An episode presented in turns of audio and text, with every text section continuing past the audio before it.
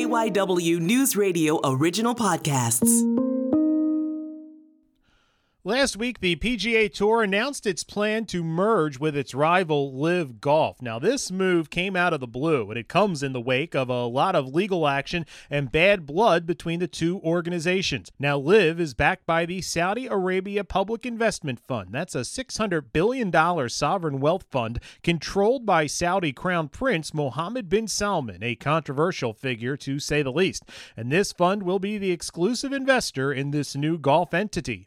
I don't think I'm being hyperbolic by saying these three words. They bought golf. Andrew Brandt is the executive director of the Moorad Center for the Study of Sports Law at Villanova Law School. He says that through the Public Investment Fund, the Kingdom of Saudi Arabia is trying to diversify its assets outside of oil. Sports is a feel good thing for a lot of people, and there's an interest from their leadership in sports, there's an interest from sports properties because they're always looking for investment.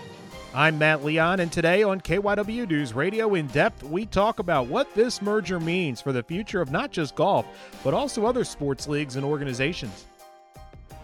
So, to start, this PGA LIV merger, it seems to me this was always going to be the end game. It was just a matter of when and what it looked like, or am I naive? Yeah, I mean, I think I agree with you. A lot of people thought this would continue for a long time because you had these two warring sides that were never going to work together. I kind of said at the start, Matt, that I thought the PGA Tour and Jay Monahan would be better served working with LIV Tour rather than against them. That flew in the face of what they were thinking. They're like, these people are competitors. They're coming after our golfers. We're trying to enforce our rules. We're trying to be the legacy tour we don't want golfers defecting. They were always antagonistic. And it never did work out where they were going to be copacetic with each other. They're going to be friendly until this bombshell news of last week. I'll just say it up front. The thing that's so different about this than any other potential sports merger in the history of sports is the antagonistic league had unlimited funds. I mean, name any upstart league entity in sports that you can think of, that anyone listening can think of. This is different.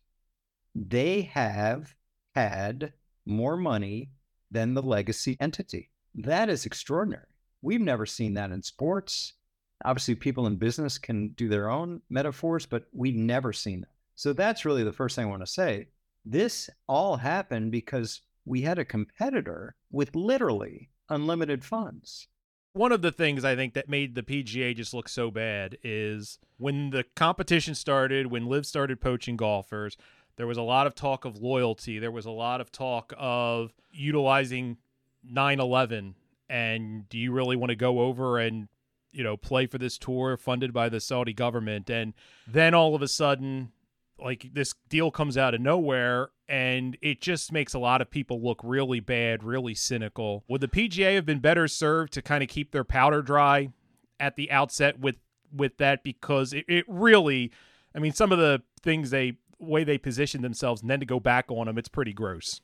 Yeah, that's why the stunning news of last week with the merger or acquisition we can talk about the actual working of that, but that's why it's so stunning. There was such an antagonistic stance taken by Jay Monahan and the PGA Tour that it's really stunning that they've come together like this. And there's some business angles to this. It's not just the moral angle. They were antagonistic in ways that were going to be the focus of an antitrust lawsuit, which may have been one of the key factors why they ended up merging. There were allegations from the LIV side, obviously, that the PGA were not only tried to have its golfers not defect, but we're trying to have sponsors not defect. We're trying to have venues not defect. And most importantly, we're making sure that TV and media networks did not defect and go to the other side. So, one of the reasons I really think this merger happened is we were getting ready for something in legal terms called discovery. This was a long antitrust suit back and forth, countersuit by LIV Tour, countersuit by the PGA Tour, headed towards trial at the earliest in a year. And there was going to be a lot of discovery, and discovery would be maybe some unflattering things coming out about the LIV Tour, but more importantly, some unflattering things coming about the PGA Tour, such as did they restrict golfers? Did they restrict sponsors? Did they restrict TV networks? Did they restrict venues? And most importantly, did they restrict LIV from doing business simply because whatever, that they're Saudi, that that they don't want another competitor out there? That wouldn't have been pretty. And what also was going to come out in Discovery is in response to the LIV Tour, what the PGA did was they raised their purses. Some of these purses went to $20 million, which had been way below that before that. So if I'm a lawyer for the LIV Tour, I'm going to say, well, where was that money? Where did you magically find these $20 million purses? Because what the LIV Tour did was great for PGA golfers. It raised the stakes. It required them to spend more money on the players because otherwise the players had more reason to quote unquote defect. So I think this is something that gets down to a lawsuit, that gets down to terms. And in the dark corners of negotiations over the past couple weeks, it seemed like everyone realized that. So if I'm understanding this, this merger, the new entity, whatever, you know, when it all shakes out, it's going to be funded by Saudi Arabia's public investment fund. So is this really a partnership? Because it seems to me if one side signing the checks, that's the side that makes the decisions. Am I not reading this properly? You know, Matt, we haven't heard a lot about the specifics of the deal, but one thing that did come out over the last week, which is the most striking thing to me about the deal, as you mentioned, the Public Investment Fund of Saudi Arabia, with total assets ranging between 600 and 700 billion dollars, is the sole investor, I repeat, sole S O L E investor in this yet to be named entity that will merge the LIV Tour, the PGA Tour, and the DP World Tour. They're the sole investor and they have a right of first refusal for any new investor. So I don't think I'm being hyperbolic by saying these three words. They bought golf. They bought golf. The Saudi Public Investment Fund bought golf. Jimmy Dunn, who's one of the PGA Tour board members, and others have come out and said, no, we have control, and Jay Monahan's still commissioner or or whatever he is, CEO, and there's going to be people on the board determined by Jay Monahan and the PGA Tour. But I think everyone knows out there that, in the words of Logan Roy from Succession, money wins. So the PGA Tour can claim control, but money wins. So yes, they own the tour. And when you're sole investor and right of first refusal over other investors, that's control in itself. That's monetary control. So again, I think they've kind of not only got their toehold in golf, but they own it. And we don't know what this tour is going to be called. We do know this. The LIV Tour is going to play out 2023 and the PGA Tour is going to play out 2023.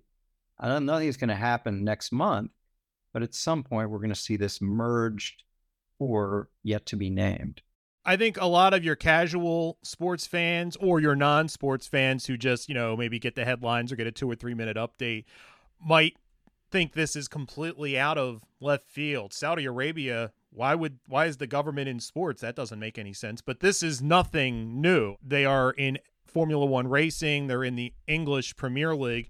This is huge from an American standpoint, but this seems to me just the next step up the ladder for them, no? I do believe that. I do believe this this golf investment is going to start something before we get to the future. You mentioned the past. For people who don't know, the Saudi Public Investment Fund is a sovereign wealth fund. And what they've been trying to do, as any fund tries to do, is diversify their portfolio.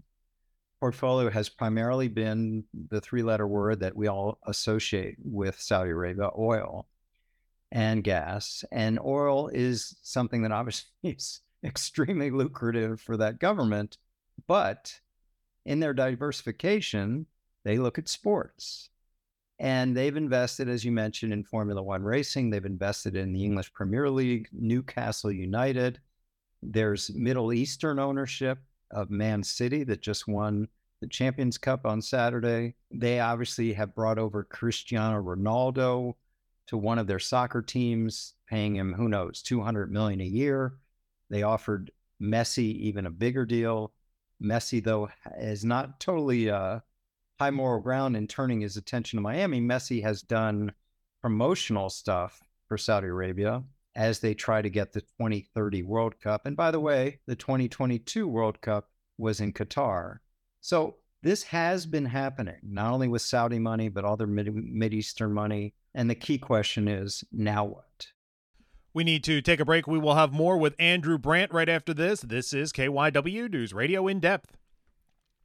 And we are back on KYW News Radio in depth, continuing our conversation with Andrew Brandt, Executive Director of the Moorad Center for the Study of Sports Law at Villanova Law School.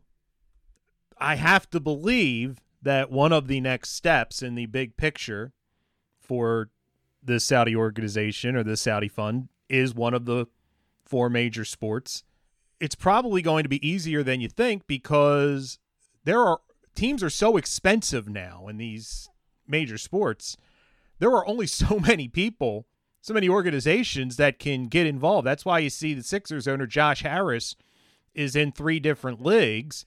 It is going to be way easier for the this fund to to buy a team than it might be for even a billionaire, no? Yeah. I think there's two reasons why this is not the end but the start of investment in American sports and the core four of, of hockey, baseball, basketball, and football. Number one, there's a little bit more credibility. There's a little bit more credence. There's a little bit more believability in Saudi investment in sports with this toe holding golf. Credibility might be too strong a word, Matt, but now it's a little bit desensitized, right? We can all say, okay, 9 11, Saudi and Khashoggi and all that, but this desensitizes it. We can call it sports washing. I think desensitize is a little better word. That oh, yeah, they did some bad things, but yeah, they're in sports, right? They're in sports. So now, when the NHL, NFL, NBA, Major League Baseball is approached, it's not the same as it was last week because now they have golf. And golf is this legacy sport and it's traditional and it's old and it's established. And okay, yeah, if they're in golf, yeah, okay the bigger reason is what you mentioned and what I've written about and talked about repeatedly over the last week. The price of entry in, in American sports leagues is astronomical and it keeps going up. These franchise values are skyrocketing. And as I said, as you mentioned, there's a cadre of multi billionaires, but there are only so many of them. You know, we just had the Walton family buy into the Denver Broncos. We've had Jeff Bezos buy into Amazon into Thursday Night Football. Whether he owns a team or not, we'll see. Steve Ballmer, the Microsoft boss, owns the LA Clippers. There's only so many of these people. And the idea of individuals putting up these kinds of funds is going to run out. So, where are you going to go to seek money? Well, private equity, but sovereign wealth funds. Listen, you mentioned Josh Harris. Philadelphia fans obviously know him as the owner of the Sixers. He also owns the Devils. So that's a pretty good resume to bring to the NFL. But he is having problems putting together a 6.5 billion financing. And this is for a guy that owns teams in two other leagues. I am from Washington, D.C. I know people with means there that have been approached by the Josh Harris group to invest. And the guy said to me in so many words, he said, Andrew, they want like $50 million and all I get is good tickets. like, basically, what do I get for 50 million? I'm like, yeah, that's about right. And I said, well, if you give 100 million, maybe you get Super Bowl tickets too. I mean, it's like, okay, this is the price people are paying now. They're just, uh, this is extraordinary money. I mean, people think, oh, billions, these billionaires. No, they don't have this money sitting around. And this is where you're going to need institutional money. The NBA has now allowed institutional money, private equity. NHL has, Major League Baseball does. The only one that doesn't is the NFL. And the NBA also allows sovereign wealth funds, just not to be majority owners. So they now have an allowance for the PIF to get into basketball. I think the NBA is the next target. And again, it's not going to be a Saudi person sitting at the table in an owners meeting but it could be Saudi money supporting that owner. And I think people have to understand what investment means. specifically getting back to the to the golf, there were so many people that were outspoken. When I say, I mean people on the tour, you know, that I think feel betrayed now. Do you think anything will come to that of anybody standing up and say I'm done? Or I'm just going to go tour on my own and maybe try to. I've seen some people talk about, you know, some high profile people. Maybe they take three or four of them and just do their own little. They go from course to course and play each other and, you know, stuff like that. Is that realistic, or do you think at the end of the day, this new entity is where it's at? It's where the lights are. It's where the money is, and everyone will eventually fall in line. Yeah, I mean they were they were ripe for challenge the the golf tour because unlike basketball, football, baseball, hockey, they're independent contractors and they could sign with whoever and they sign with LIV and I think what we saw last week was kind of victory laps by Brooks Koepka and others saying, "Hey, we told you," you know. So you tried to keep us out. Now we're coming back. But on the other side, we're seeing a lot of uh, noise out there from the PGA that these players like Koepka and DeChambeau and Dustin Johnson will have to somehow pay a penalty to get back into this new tour. I don't know if that's going to work. Now we're talking about more lawsuits and lawyers and things like that. On the other side is the bigger question: the Rory McIlroy and Tiger Woods. Now, no one's ever going to feel sorry for those guys in terms of their money, but they turned down not tens but hundreds hundreds of millions of dollars, hundreds of millions.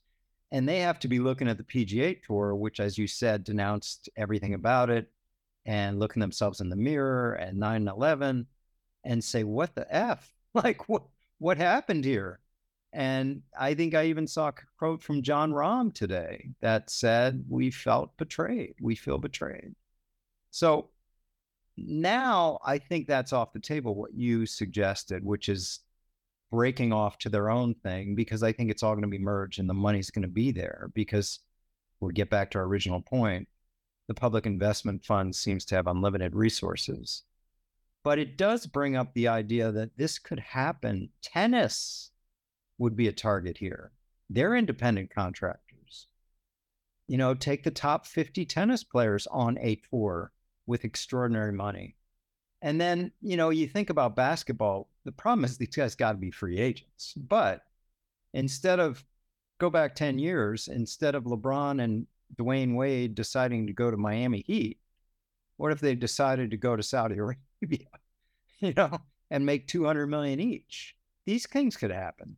You know, it's like you can't put it past anything right now. We have seen that when someone comes in with these kind of resources, who knows what's next? You mentioned earlier the word desensitized, and I'm curious from a Saudi Arabia standpoint, the goal here isn't financial, it's more political.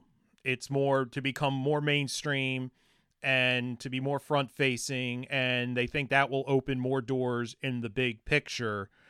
Their main goal is to just become more mainstream to allow them to get involved in more things, no? Yeah, I think so. I think they want to diversify out of oil sports is a feel good thing for a lot of people. And there's an interest from their leadership in sports. There's an interest from sports properties because they're always looking for investment. I think we're we're going to get past the moral high ground here. I do. And it's so ironic because here we are recording the NHL champion, Stanley Cup champion was crowned last night in Las Vegas with the Las Vegas Golden Knights. And like five years ago, we would have never thought a team would be in Vegas. We would have never celebrated Vegas. It was taboo. It was gambling. We never thought about that. We became immediately desensitized to gambling almost overnight in 2018. And here we are, where Vegas winning a championship is like, okay, yeah, sure. I think we're going to get there with Saudi investment. We have a tiny bit of it, more of it this week than last week because as I keep saying, they bought golf, EPL, Formula One, Man City, Newcastle United. It's coming. It's coming. And I don't think an owner that sells out to Saudi money is going to be looked askance anymore. I don't think so. Do you see? Because as we're recording this, I think news broke a few hours before that uh, Senator Richard Blumenthal wants to look at this merger. Is there really anything here, or is this showboating? you know, they just want to act like they're doing their due diligence because I. I'm not a lawyer, so is there much here they can do, or is this just making sure that everybody knows that they maybe aren't comfortable with this and want to take a hard look at it? Yeah, well, we'll have to see. I think that the the lawsuits that's going away as part of this merger, everyone breathed a sigh of relief. I think uh, the PGA Tour and the LIV Tour that oh, good, we don't have to have discovery. We don't have to give over all these documents. We don't have to give over all these emails, texts, communications. Well, not so fast, because Congress entered the chat and they're asking in the letter from Richard Blumenthal, Senator of Connecticut, to Jay Monahan, the PGA Tour Commissioner, asking for all that stuff that would be in discovery. And they want it by June 26, and they want it to the Permanent Subcommittee on Investigations. And you can't say no to Congress. So now the PGA Tour lawyers are going to have to off this all up, sift through thousands of documents and communications and emails and texts. And here we go. I thought the inquiry would be, and it still may be, FTC. You talk about competition, it just went away. Like there's no competition in golf anymore. It's gone. That's it for this episode of KYW News Radio in depth. You can listen to the podcast free anytime on the Audacy app, and you can find it wherever you listen to your favorite shows. I'm Matt Leon, and we'll have another episode out soon.